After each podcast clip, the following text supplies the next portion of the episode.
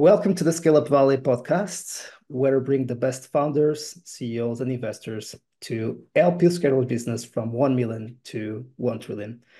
Today's guest is a very special one. This is the first episode of 2024, and his name is Johnny Than, the founder and CEO of Appficiency. Johnny, welcome to the show. Thank you very much, Mike. It's a pleasure to be here.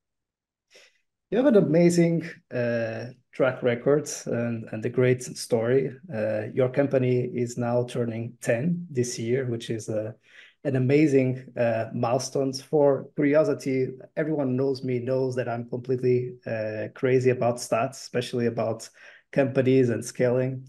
Uh, only 80% of new businesses do survive for the first year.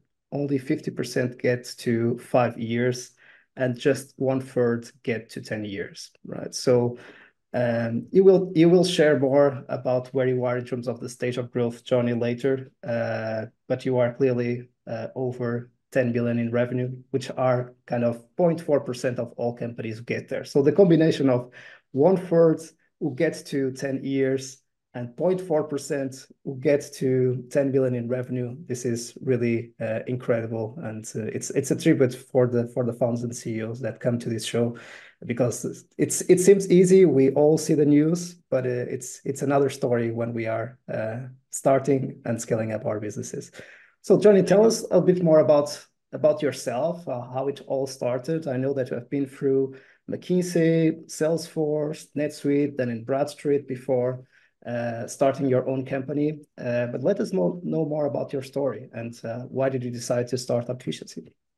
Yeah, sure thing. I think um, I think like many founders and many entrepreneurs' story, uh, my story begins when I was young and forming personality, uh, and that's not that's not um, not uh, that's correct for me as well. um, when I I came to Canada when I was three years old, um, I had my birthday we traveled. My, my dad always fondly told me that we traveled the longer way around the world from Myanmar to Toronto.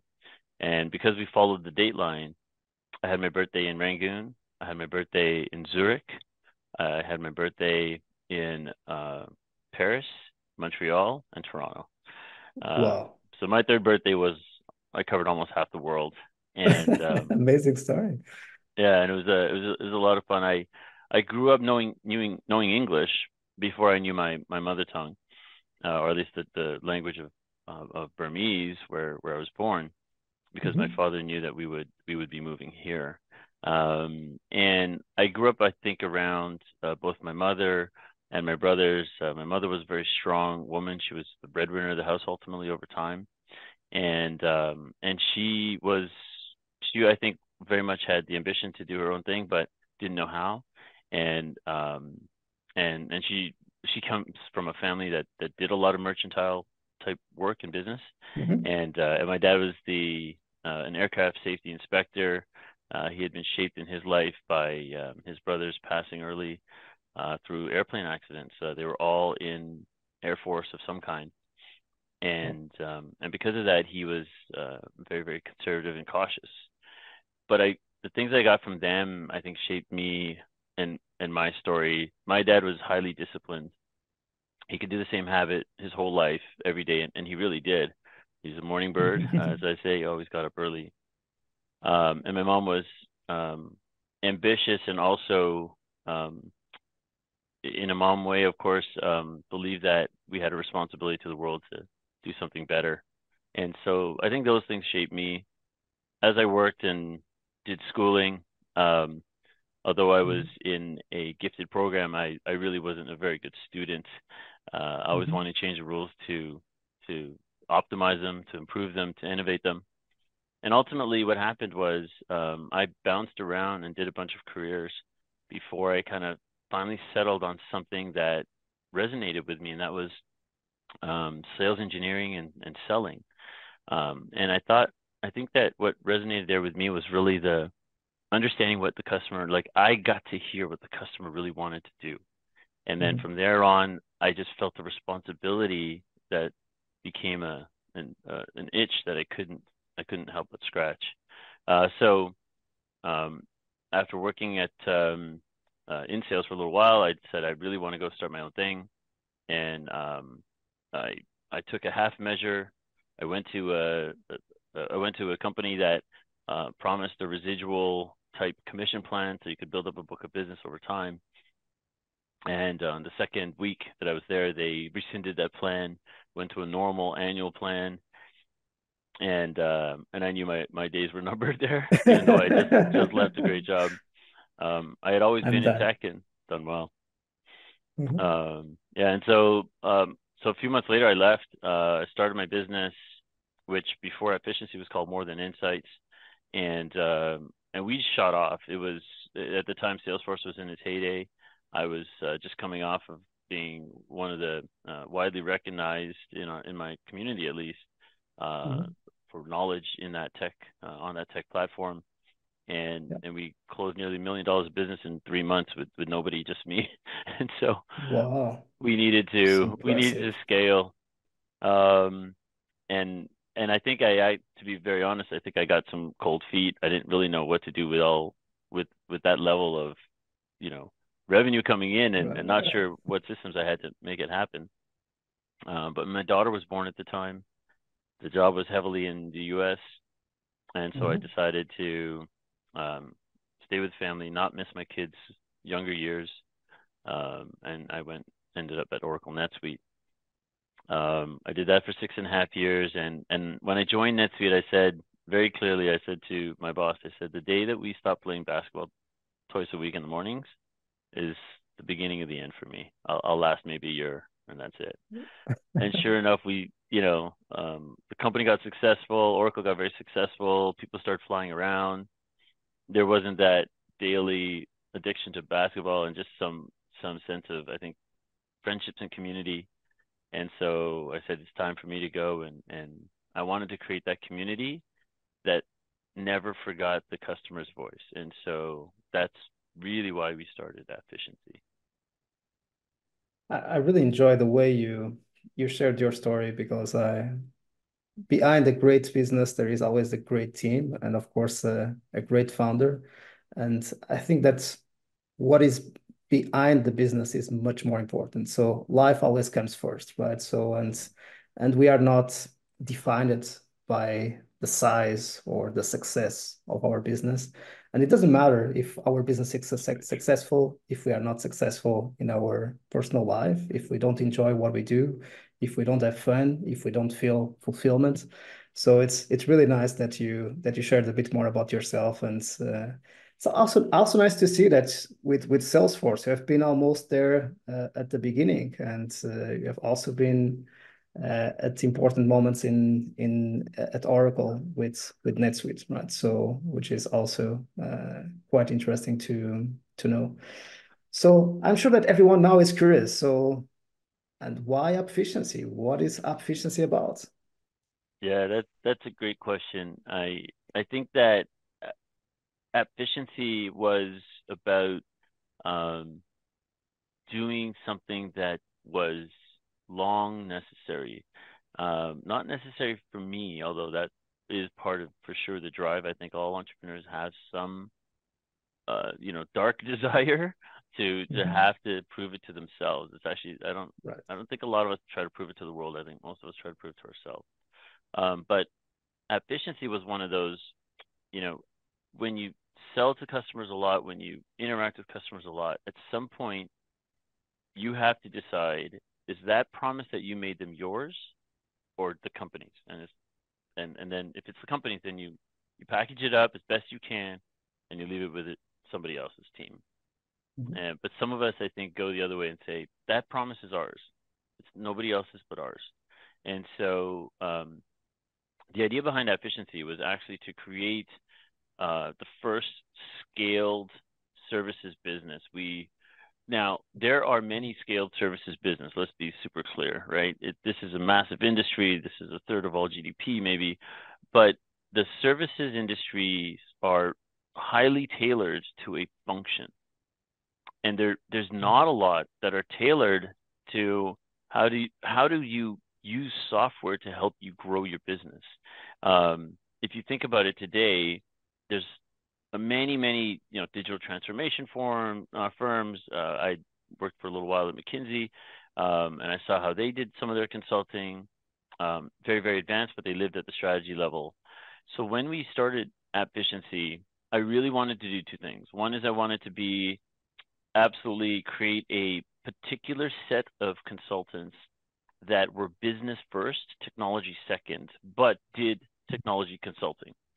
And right. and uh, and so that was really important to me. So the, the first problem I was solving was that technology consultants were not business savvy enough. That was my 1st mm-hmm. uh, problem I was trying to mm-hmm. solve. And then I think the second big problem that I was trying to solve was that nobody really, uh, for lack of a better term, gave a crap about the customer's many ecosystems that they have. And mm-hmm. in tech, all what we're seeing now is just there's more and more ecosystem involved. There's an app for everything. Right. The the it's not abnormal for a company to be managing a dozen systems, and that's a dozen systems still having primary functions correctly lined up. Never mind, some people have acquisitions and so on and so forth. And so all of a sudden they have 30, 40 systems. And to get them all to talk to each other, all these different vendors, um, all that that model, I, we wanted to we wanted to improve that. And so we wanted to be a bit more of a customer advocate, and we really wanted to solve the entire problem.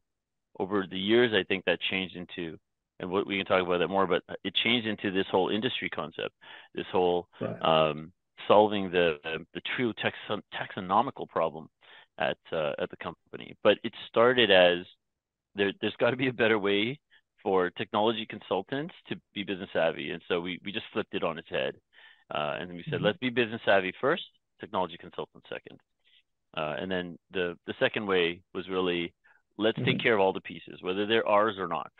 Um, right. And by doing that, I think you will um, you will sometimes get involved in a fight that you shouldn't be in, and you'll get clocked in the head but at other times you'll provide the customer that safety and, and brotherhood and um, support that they just can't get anywhere else and and because of that they um, they will be your partner and ally for a long time. Yeah. It's really nice the way you describe the way you you address the the two big problems that you created the company to um, to solve. And I know that you have a, a great brand signature, which is we are market makers, who completely aligns with what you just said. I'd like to share a bit more with the audience. What are we talking about when you on your website we have this we are market makers? Yeah, great, great question. I, you know, maybe because I'm also an immigrant, I don't know, um, but I've I do love to blend ideas from different domains together. I find that uh, I find that it feels like they make a lot more sense for everybody. Mm-hmm. And mm-hmm. if you think about market maker, the traditional concept of market maker is actually in the financial world, right? The TSX, the Nasdaq, the Dow Jones, these are market makers. Right. They created a market so others can trade and exchange. And in many ways, if you think about it, they are so successful by being relatively um, last to succeed in that trade, if you will. And so mm-hmm. that humility was always something that I wanted in our company too. And um, and so when when we when we evolved from our first two big problems that we are solving as a company, right? You start the company, you're like, I can solve these problems, and and there's, there's right. you know there's there's a business to be had, there's a lifestyle to um, a lifestyle like or the, there's work that I love doing that I think others will love doing in it. That's the entrepreneurial mindset in the beginning then as you scale, you realize that people need to have that problem redefined, and you need that problem redefined so that it can be large enough that should you scale to 100 million, you know, when you get past your first million, you're kind of like, oh wow, this this could work. Then you get past three million, four million, seven million. You're like, oh, uh, like, you know, I dreamt way too small in the beginning, and now I got to dream ten times as big. Maybe ten times as big is not big enough. Let's mm-hmm. make it a thousand just arbitrarily, what does that feel like? Okay, now we need a vision that really works for that. And I don't know that the vision it, in its essence changes. The feelings, the, the integrity of what we're trying to do doesn't change, but the way you say it and the way you put the uh, future in place it changes. And so we went to this we are market makers and the concept was um, what is really surprising, actually, you know, if you think about technology, we're maybe 50 years old, roughly, right? Does anybody really mm-hmm. remember any logical computer before 1970? Right, so they're 50, 55 years old, roughly.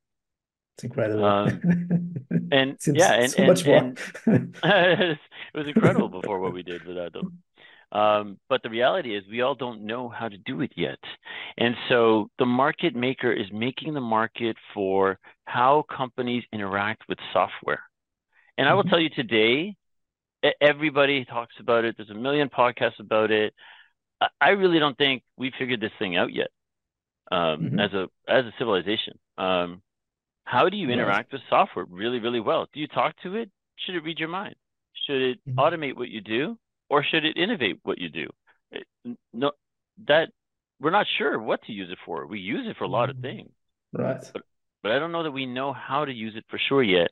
And and part of that, or at least when I started to uncover that problem, you know that that mm-hmm. was the work that we do every day as a consultant. It's it, at least it's the, yeah. the small part of that work. But the next part of that work that shows up underneath that is, but how does the business even run without software? And so all of a sudden, that market maker concept is is actually about creating the right mix, match, and and and place and uh, framework for all businesses of the and and and when you do all businesses, it's too big, so you got to narrow it down to a market type. Then you make that market, and so we make software. We look for white spaces, and we make models in that uh, that work for people whether that's a technology and a industry match, or whether that's maybe a functional and a um, and a, a, sort of a, a change in uh, a, a, change in technology match that that yes. also matches with a with a business change. Um, but yeah. that's what market makers about. Yeah, and um, are you comfortable disclosing, Johnny, where are you, where are you in terms of interval of revenue, head count? So some figures, number of customers, some figures to get to know a bit more. Uh, where are you in terms of of growth? Yeah, absolutely. So, um, so we're staring down the barrel right now at the thirty million dollar threshold. Um, we're yeah, staring at the the two hundred person threshold, um, and we're uh, I would tell you that we're looking at about seven, eight countries maybe. Uh, we've gone global. Um, it's impressive. It's been quite a wild ride, and uh, I think we're spread out about five business, five major business units right now. Yeah, and we, we will discuss it a, a, bit later in the in the show. Um, so how did did you go from one core business to multiple BUs and multiple companies? Um, and you were talking about about the journey, right? So we need to start very well focused. We need to have a, a big enough problem to solve, but then we can try to solve uh, the big problem uh, from the start. So we need to start with a smaller problem, with that big problem, with a narrative that you just shared. Um, so how has been the the evolution uh, in the, during these ten years to go from zero to thirty million? uh, in in revenue. So what were if you would need to define the different stages and where you find where you found that you were a bit stuck uh, in certain stages, maybe at one million or at five or ten. So what has been the the breakthroughs that you needed to bring to the table to to go through the ceiling and get to the next stage of growth? Yeah, that, that's a great question, and I um, there are definitely plateaus, and there's definitely not enough literature about those plateaus. I will tell you. Um, the first plateau I would say is the three million mark, and um, and what happens at around the three million mark, especially in a services company, at that point you're probably between 15 to 25 people, and if you don't start putting in some long-term processes, processes that can survive being scaled to 100 people, um, to 200 people to basically being scaled to the point where you don't know who read that first document and mm-hmm. then and they come in and leave your company and you don't know who they were. Can you scale can your document survive that? Can your process and artifacts and and and mid-level managers senior managers survive that that's the first things you're putting in at 3 million and if you get it wrong you might find a way to get past three, but you'll come back down to three, fix it, and then you have to go up again. And so it's you know it's that staggered graph mm-hmm. up. it's not a mm-hmm. smooth smooth one. So yeah. three million is definitely a plateau for us. I would say that the uh, eight nine million mark was another plateau, but you can call it ten, which is you know, which is why yeah. I think the stat is there. But I would tell you that ten is on the other side of it. So ten is yeah. you, 10, 10 is like you solved it. Yeah. Yeah. Um, and that's where you really have to invest in the back office. And so you you you can't get past eight or nine without having a real HR person uh, who's savvy enough, without having a real leadership program uh, where where people want to join you um, at a small company size and help you grow it, and you are willing to give them autonomy and um, and structured systems that they can use to grow. Um, and so a lot of people don't like that point because your profitability dips heavily in that range. Mm-hmm. And then and then you get past 10. Now it's a different profitability, and I would say that it's a different growth curve. But I do believe that um, the the next big big transformation is is the 25 mark. So when you're at the 25 million dollar mark, then you're gonna definitely see what happens after that you you're you can't just have broad process. You need very specific process. And uh, the, one of the best uh, books I've ever read, it's called um, uh, How Big Things Get Done, mm-hmm. and it talks about these massive construction projects and the all the successful ones that make it on time or on budget, which is really saying did they achieve what they were trying to achieve? is because they were able to break it down into segmented, small, habitual pieces that people could get very good at very quickly and therefore mm-hmm. the most of the business relies on this layer of habit that's extremely robust like extremely resilient um, in all kinds of situations and can be and think of that like your stem cell if you will you use that mm-hmm. to create any reaction you need to the market any reaction you need to a competitor any reaction you need to um, a change in the fundamentals of why you know of, of the the ingredients you have to work with in the market it's that habit layer. Everything else is everything else is one off, one off because that's your 25 becoming 50.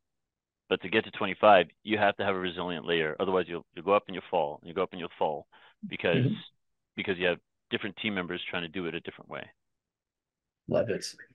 So and um, yeah, something that I that was reflecting what you were talking about, especially the evolution of yourself also as CEO of a company of three million of 8, 9 million, 25 million, 50 million. I'm sure that's in the beginning, it's all about proving product market fit, that the problem that you are trying to solve is really valuable uh, and that you are able to bring a solution to solve that problem.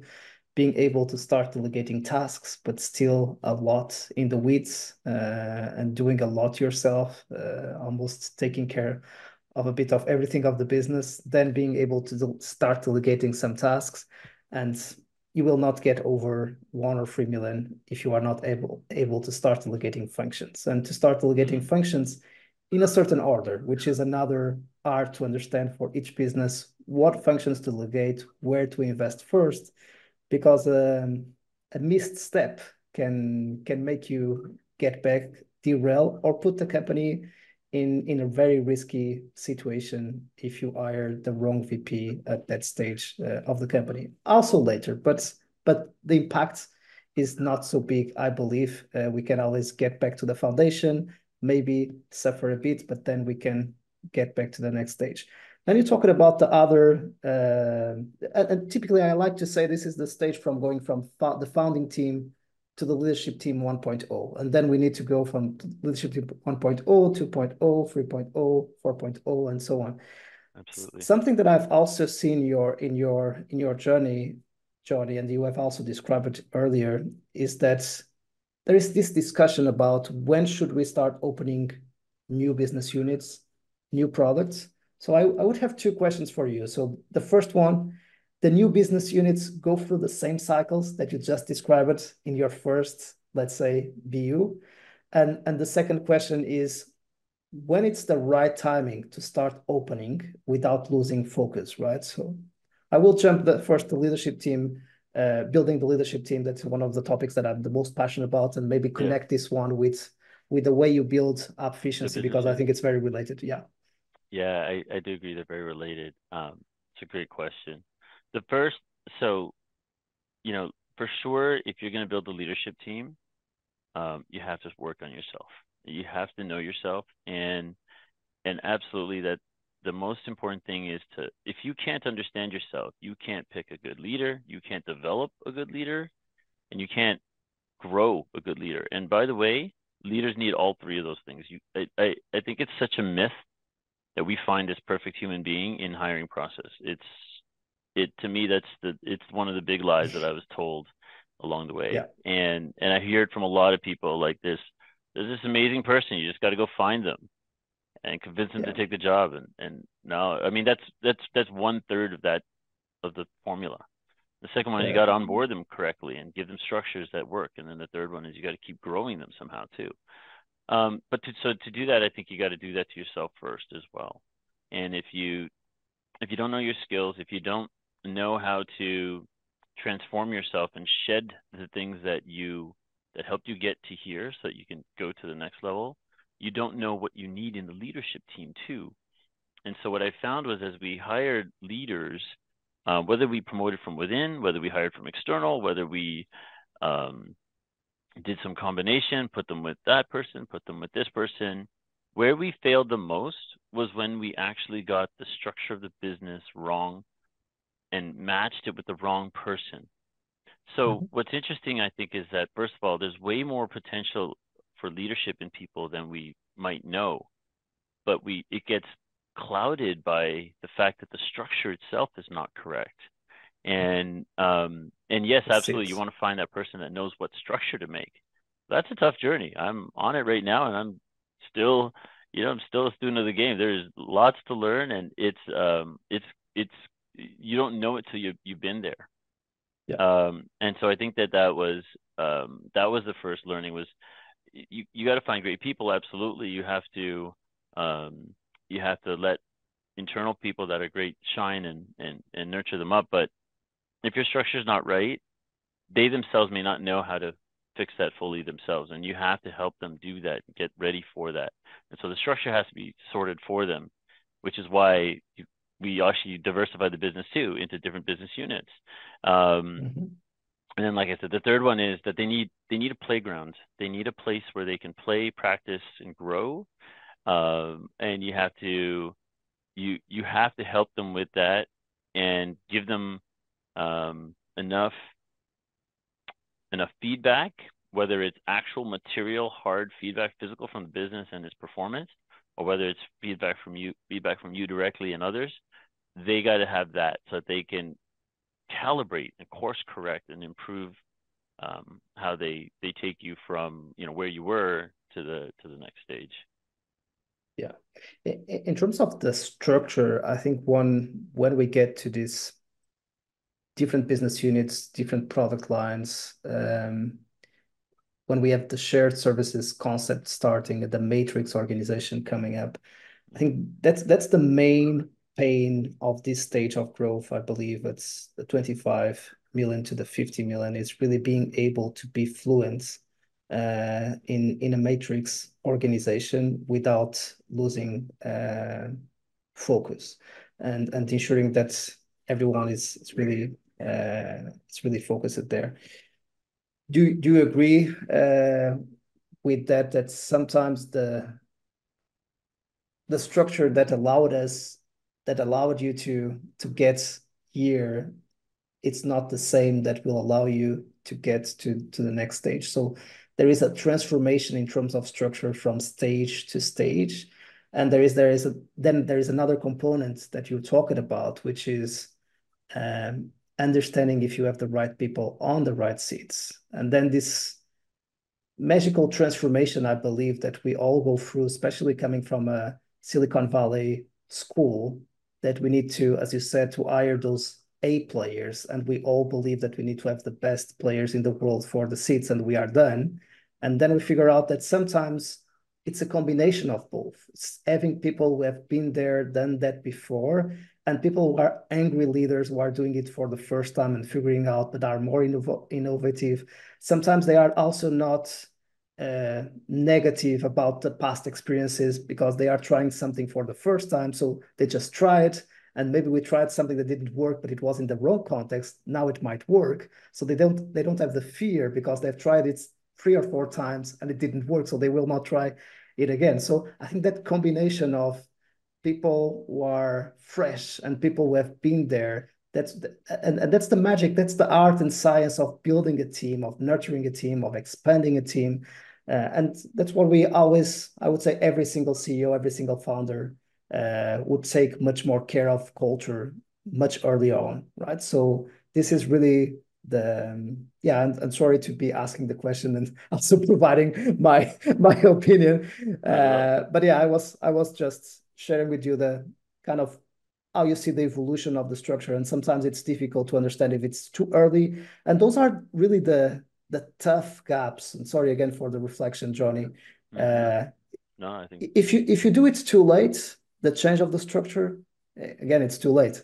If you do it too early it will affect profitability. It will be too slow. People will panic. People will say that it was much better as it was in the past. So you will get worse before you get better. And that's what scares leaders to L is the ceo is crazy. We the leadership team is crazy. These guys don't know what they are trying to do. They are killing the company. So uh, how to go through this this fear this change and especially that kind of feeling of it was so much better before. We we had so much fun. We had we had time to play basketball. How, how to keep that culture alive as we go through the ups and downs of of scaling a business uh, there's a lot of questions in there. Sorry, it was no, more no a reflection. I think more a conversation than, than a question, right?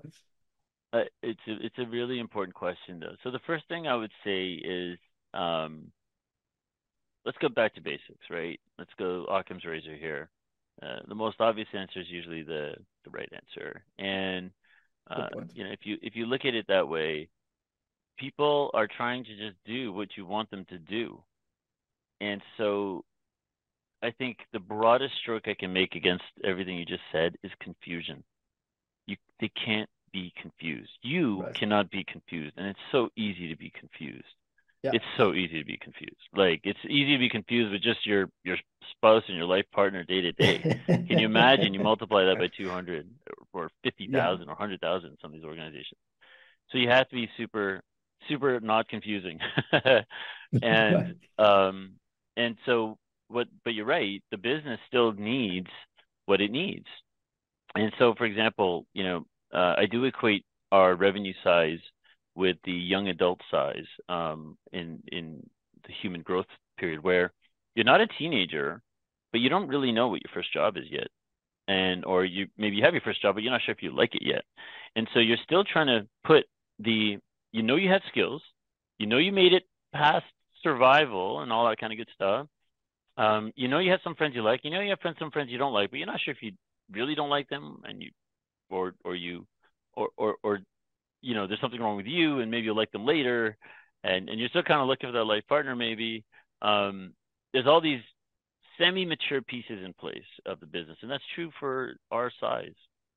Um, it's not it's not super easy to to scale because um, it's it's confusing, and it's confusing because and the customers they want you know they're like oh well you're big enough that we want you to do all of the stuff that we expect IBM to do, or we uh, we want you to do all the stuff that Deloitte does, and and that's just not. I mean, it's just not fair on on our size of business, and and of course Deloitte charges a different dollar for that, um, and and so the because the customer has a wide set of requirements for you, and the business is trying to play to as many as it can, people get confused.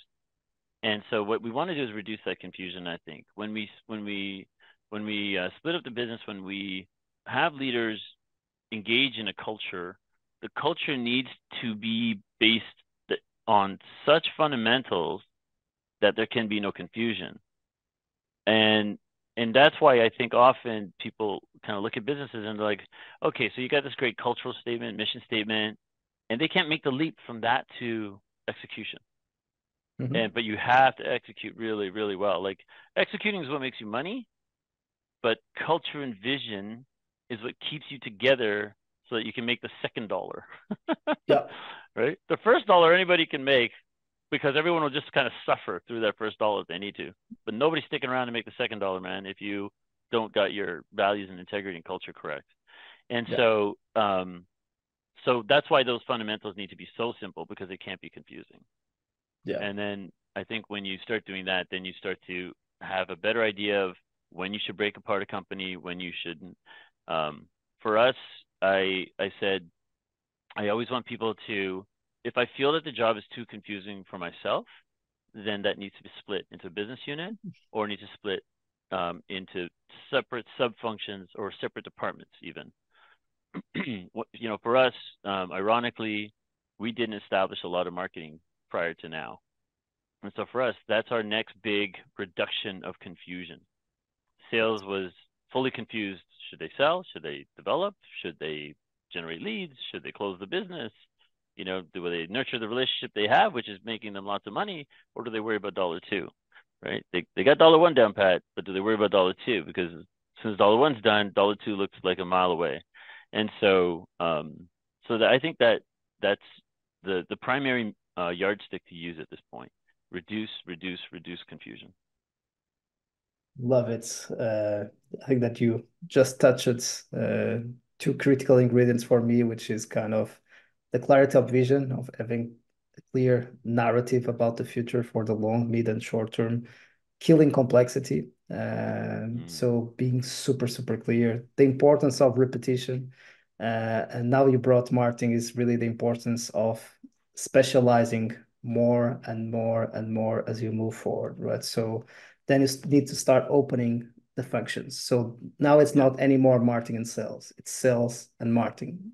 Now it's not anymore marketing, is content marketing, is branding, is uh, demand gen, is outreach, is social media, is video, is design. So then you start opening and opening and opening as as you move to to the next stage um, and, and then that's that's when we also need to be humble uh, as VPs and as CEOs to understand to go through that navigation to understand that maybe the person who got us here might need to go hire her or his boss for the next stage of growth or awesome even better if they are able to grow themselves faster than the business to the next stage because that's the same the same challenge of the founder is, is really to to be able to keep growing quicker than the company. And we know that this is very rare. So being able to be at the helm of the company for 10 years through all these stages of growth and adapting yourself because you need as you said to become a different ceo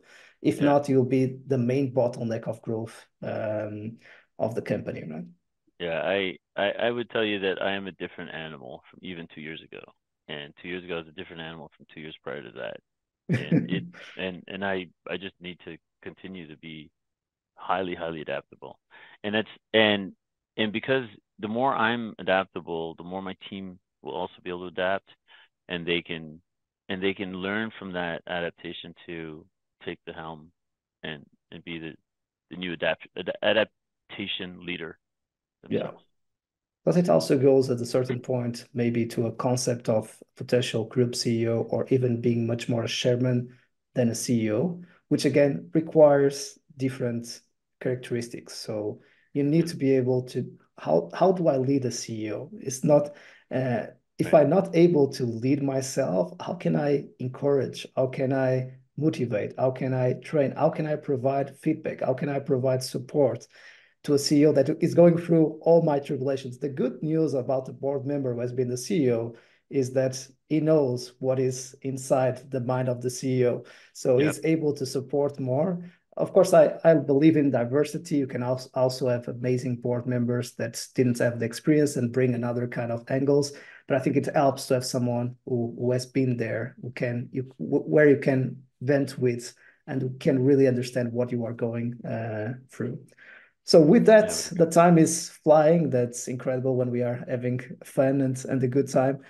How, how do you see the future of of Appficiency and how do you see your journey from the 30 to the 100 million? What are the big challenges ahead, the big news that the market should know about the future of Appficiency?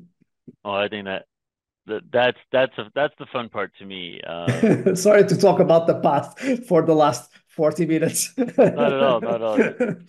Uh, totally fair. I um, for sure the what's what's next for us is uh, is also partly what we want to continue to shift in the marketplace. It's it's still living that original dream, uh, which is to become a, a market maker, to be that um, to be that business first and and and unlock the keys type person for our customers. Uh, that's still going to be part of what makes us scale, and it's not a heavy part of what makes us scale. However, what we need to do around that is now we need to put in additional capabilities, and those capabilities each will become this one solid habit. That could be a company, a separate company. That could be just a, another department, or it could just be another line of business, a line of service within what we are about to do. Um, and so yes, there's all this, all there's there's all the normal ways to grow. And so you know, I'm I have an MBA, and, and all the MBAs that might be listening to podcasts here. Yes, there's regionality, there's line of business, there's revision to product lines. Absolutely, there's all of that.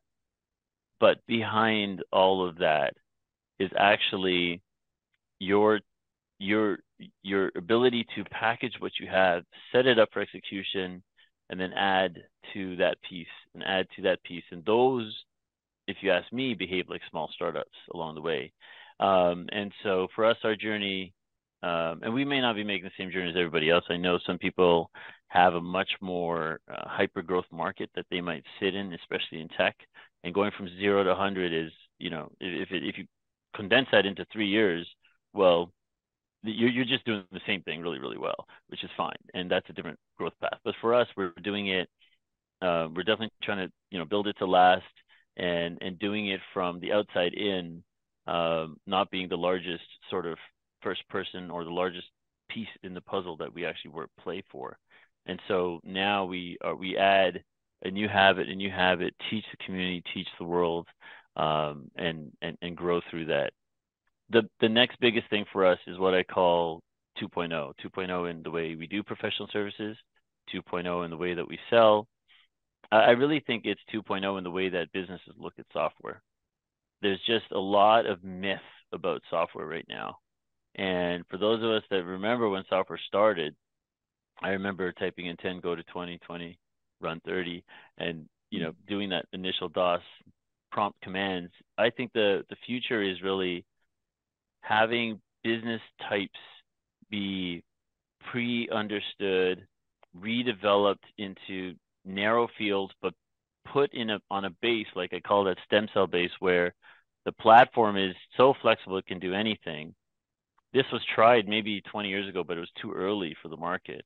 Now the market has these big mature applications. Uh, everyone's on, you know, you're, you're, you're picking ecosystems. You're not picking, um, you're not you're not picking an application anymore. You're picking Oracle or SAP. It feels like it doesn't feel like you're picking this NetSuite application and and so on and so mm-hmm. forth.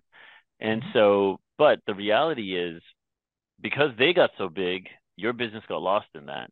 And the future for us is, and the future for the market, I would tell you, is that the market's going to come back to industrialization, come back to specialization in industry, and they're going to come back and say, hold on, now Oracle, SAP, whoever you are, you used to be this pricey, you're now this pricey, and there's lots of you. Now, what about me as a company now? This is how I do it. If you don't understand me, get out of my way because I can do mm-hmm. this with any one of you applications out here. And, um, and, and that's the nature of software, always creating and commoditizing the last year's software with, with new one. So when when they get understood, when that industry industry comes along, that's that's our capitalization to that's our market to capitalize on, which is being that uh, company that understands what they needed to do in the beginning that suits the the, the, the tailored suit that suits them, and have mm-hmm. that pre-done in an efficient and highly high value driven way. So great pricing, great delivery, uh, great great outcomes for the for them.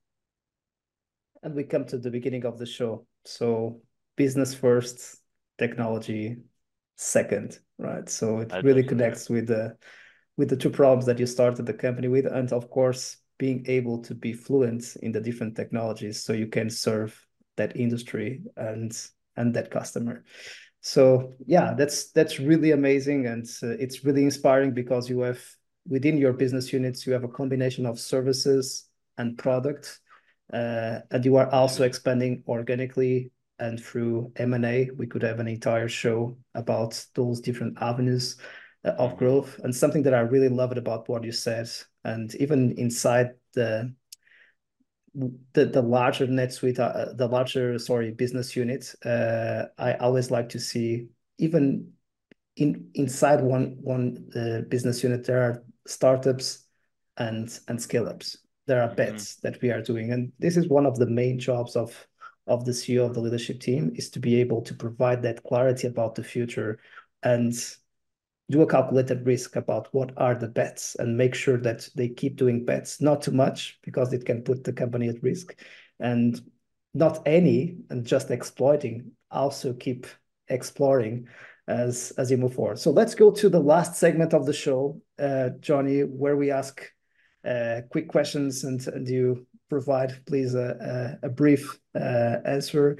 So let's start with the self-reflective uh, ones. So if you would have the opportunity to have a coffee with yourself in 2014, 10 years ago, what advice would you offer to your younger Johnny at the time? I, I would tell my younger self the thing that you like to do, the thing that lights you up, that you can look in a mirror and see yourself happy doing, make sure you don't let anyone else do that. Amazing. What are you the most proud of on your journey so far? Um, for sure, uh, for sure, that's going to be that we have developed people that now are going to go out and do amazing things themselves. We we had to to know that we were part of their journey, an important part of their journey. I think that's that's a great. Uh, that's that's the teacher's uh, highest reward all the best skill ups are factories of leaders. So and that that's really a huge fulfillment. Worst advice ever received? That's a tough one because honestly, it's up to you to make the advice good. Um, yeah. My my mom always used to say, and I love you are saying, you will not mention me. yeah, not at all. of course not. You've been a, a massive transformation for us. Um, I think I, I like what my mom's advice said was when the student is ready, the teacher will come. So advice needs to be curated by the listener, not yeah. it doesn't need to be the right advice. And yeah. so because all advice is correct in, in its own way. Uh, so I, I, I really thought about that question. I don't have an answer for you. There's not been bad advice. Um, there's been yeah. I wasn't ready as a student to hear that advice. Yeah. That's a great mindset, assuming the responsibility always, not leaving the responsibility on the other side, right? So yeah. we are always in command, uh, not letting others be in command. I think that's a trait of a great leader. So, and finally, the the resources. Your favorite book it can be business or non-business. You decide. Mm, that's an excellent question. I would tell you that my favorite, um, my favorite books, my favorite resources. I have many, many, many things I read, people I talk to, amazing resources out there. But the number one thing that I love the most is going to be the small, tear jerking, emotionally catch your stomach in your mouth type feelings that you get from small quotes, poetry. Um, I don't think I, I, don't think the world needs to be um, I, I, don't think there's one big book that I would point to. There's many good books. I have yeah. a, whole library that I keep here all the time. But um, it's the it's the moment when you find a moment that that moved you, savor that, look at it. There was something in there for you. Favorite movie or series? Favorite movie or series? It, um, it's going to be uh, Riddick, The Chronicles of Riddick. Um, he's he's just a complete badass, and um, and he's uh, someone who's uh, against the grain, but of incredible integrity. Love it. And finally, your favorite podcast, excluding this one.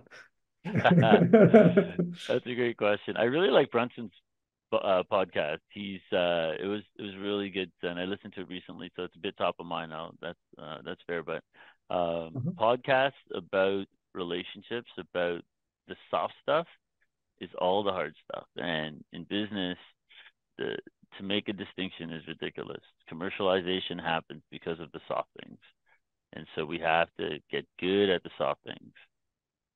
It's and really so, amazing. yeah, I really like Brunson's uh, podcast on the 70-30 perfect. Um, uh, he, he, talks he, he, talks a bunch of uh, you know a bunch of topics in that podcast, but he talks very much about how do we find the best mate in that. And what's funny uh-huh. is that is uh, business. If you think about it, every day you're finding the best working partner for that task, for that absolutely week, for that initiative, for that department, for that business unit. Good one to check. I didn't know about it, so definitely we'll we'll check it out. Thanks for for sharing your uh, recommendations, Johnny. And uh, for the ones who'd like to reach out to you, ask for advice, connect with Appficiency, get to know more how how you can help them uh, scale up with business first and technology second, uh, where they should how how they should reach out to you. Um, honestly, the the best way is is on LinkedIn, um, and I find that a lot of people they I'm looking for that LinkedIn message. If you really want to have me accept the connection and and you know listen to your first or second um, text, email, whatever, it's someone who's thought deeply about what they want and are clear on what they're asking for my you know all of us are looking for things. There's nothing wrong with that. And the person who's shed their shed their self-consciousness about asking for it correctly i love that person. I want to know that person. They have they have gone through some gauntlet and i'd love to hear their story. Johnny thanks so much for making the time to share your journey with us and also sharing your view of the future and all the best for for Appficiency thank you so much Mike. and for you of course. And you've been great help for Appficiency it's been a pleasure. Thank you. And to our community, thanks for being there. We keep bringing you the best of the best to make your life easier as you scale up your business. See you soon and keep scaling.